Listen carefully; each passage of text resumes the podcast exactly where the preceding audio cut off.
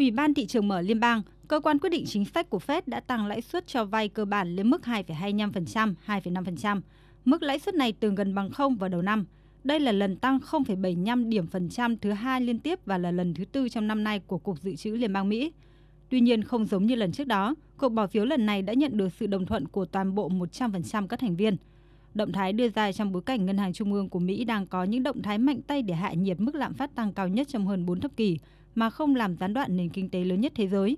Tuy nhiên, Fed lưu ý dấu hiệu nền kinh tế Mỹ đang chậm lại và phát đi tín hiệu có thể sẽ tiếp tục tăng chi phí đi vay. Chủ tịch Cục Dự trữ Liên bang Mỹ Jerome Powell nhấn mạnh.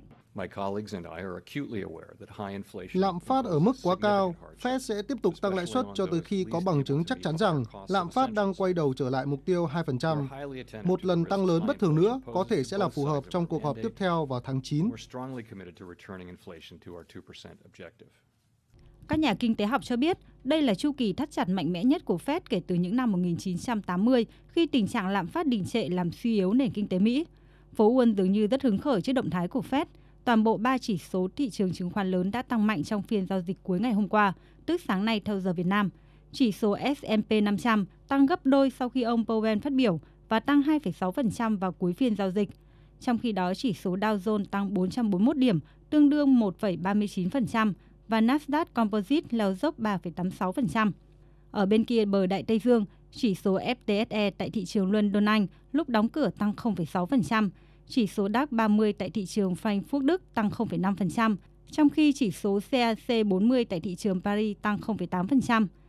Tại châu Á, chỉ số Nikkei trung bình 225 của Nhật Bản mở cửa tăng 0,70%, chứng khoán Hồng Kông mở cửa tăng nhẹ với chỉ số Hang Seng chuẩn tăng 0,17%.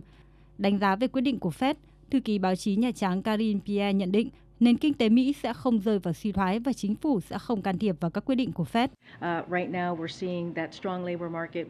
Chúng ta đang thấy một thị trường lao động mạnh mẽ với khoảng 400.000 việc làm được tạo ra mỗi tháng.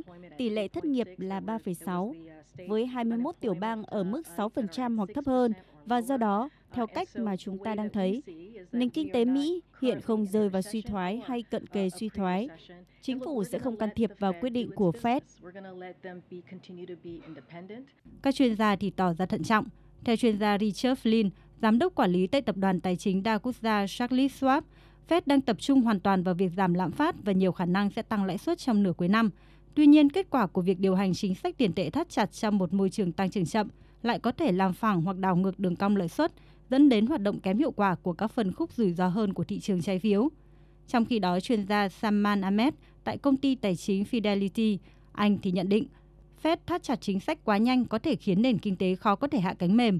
Tuy nhiên cũng có ý kiến cho rằng nếu không có những bước đi quyết liệt để chống lạm phát, việc tăng giá cuối cùng sẽ khiến tỷ lệ thất nghiệp tăng đột biến. Do đó cần cho phép và Quốc hội Mỹ ít dư địa để hỗ trợ nền kinh tế bằng các biện pháp kích thích.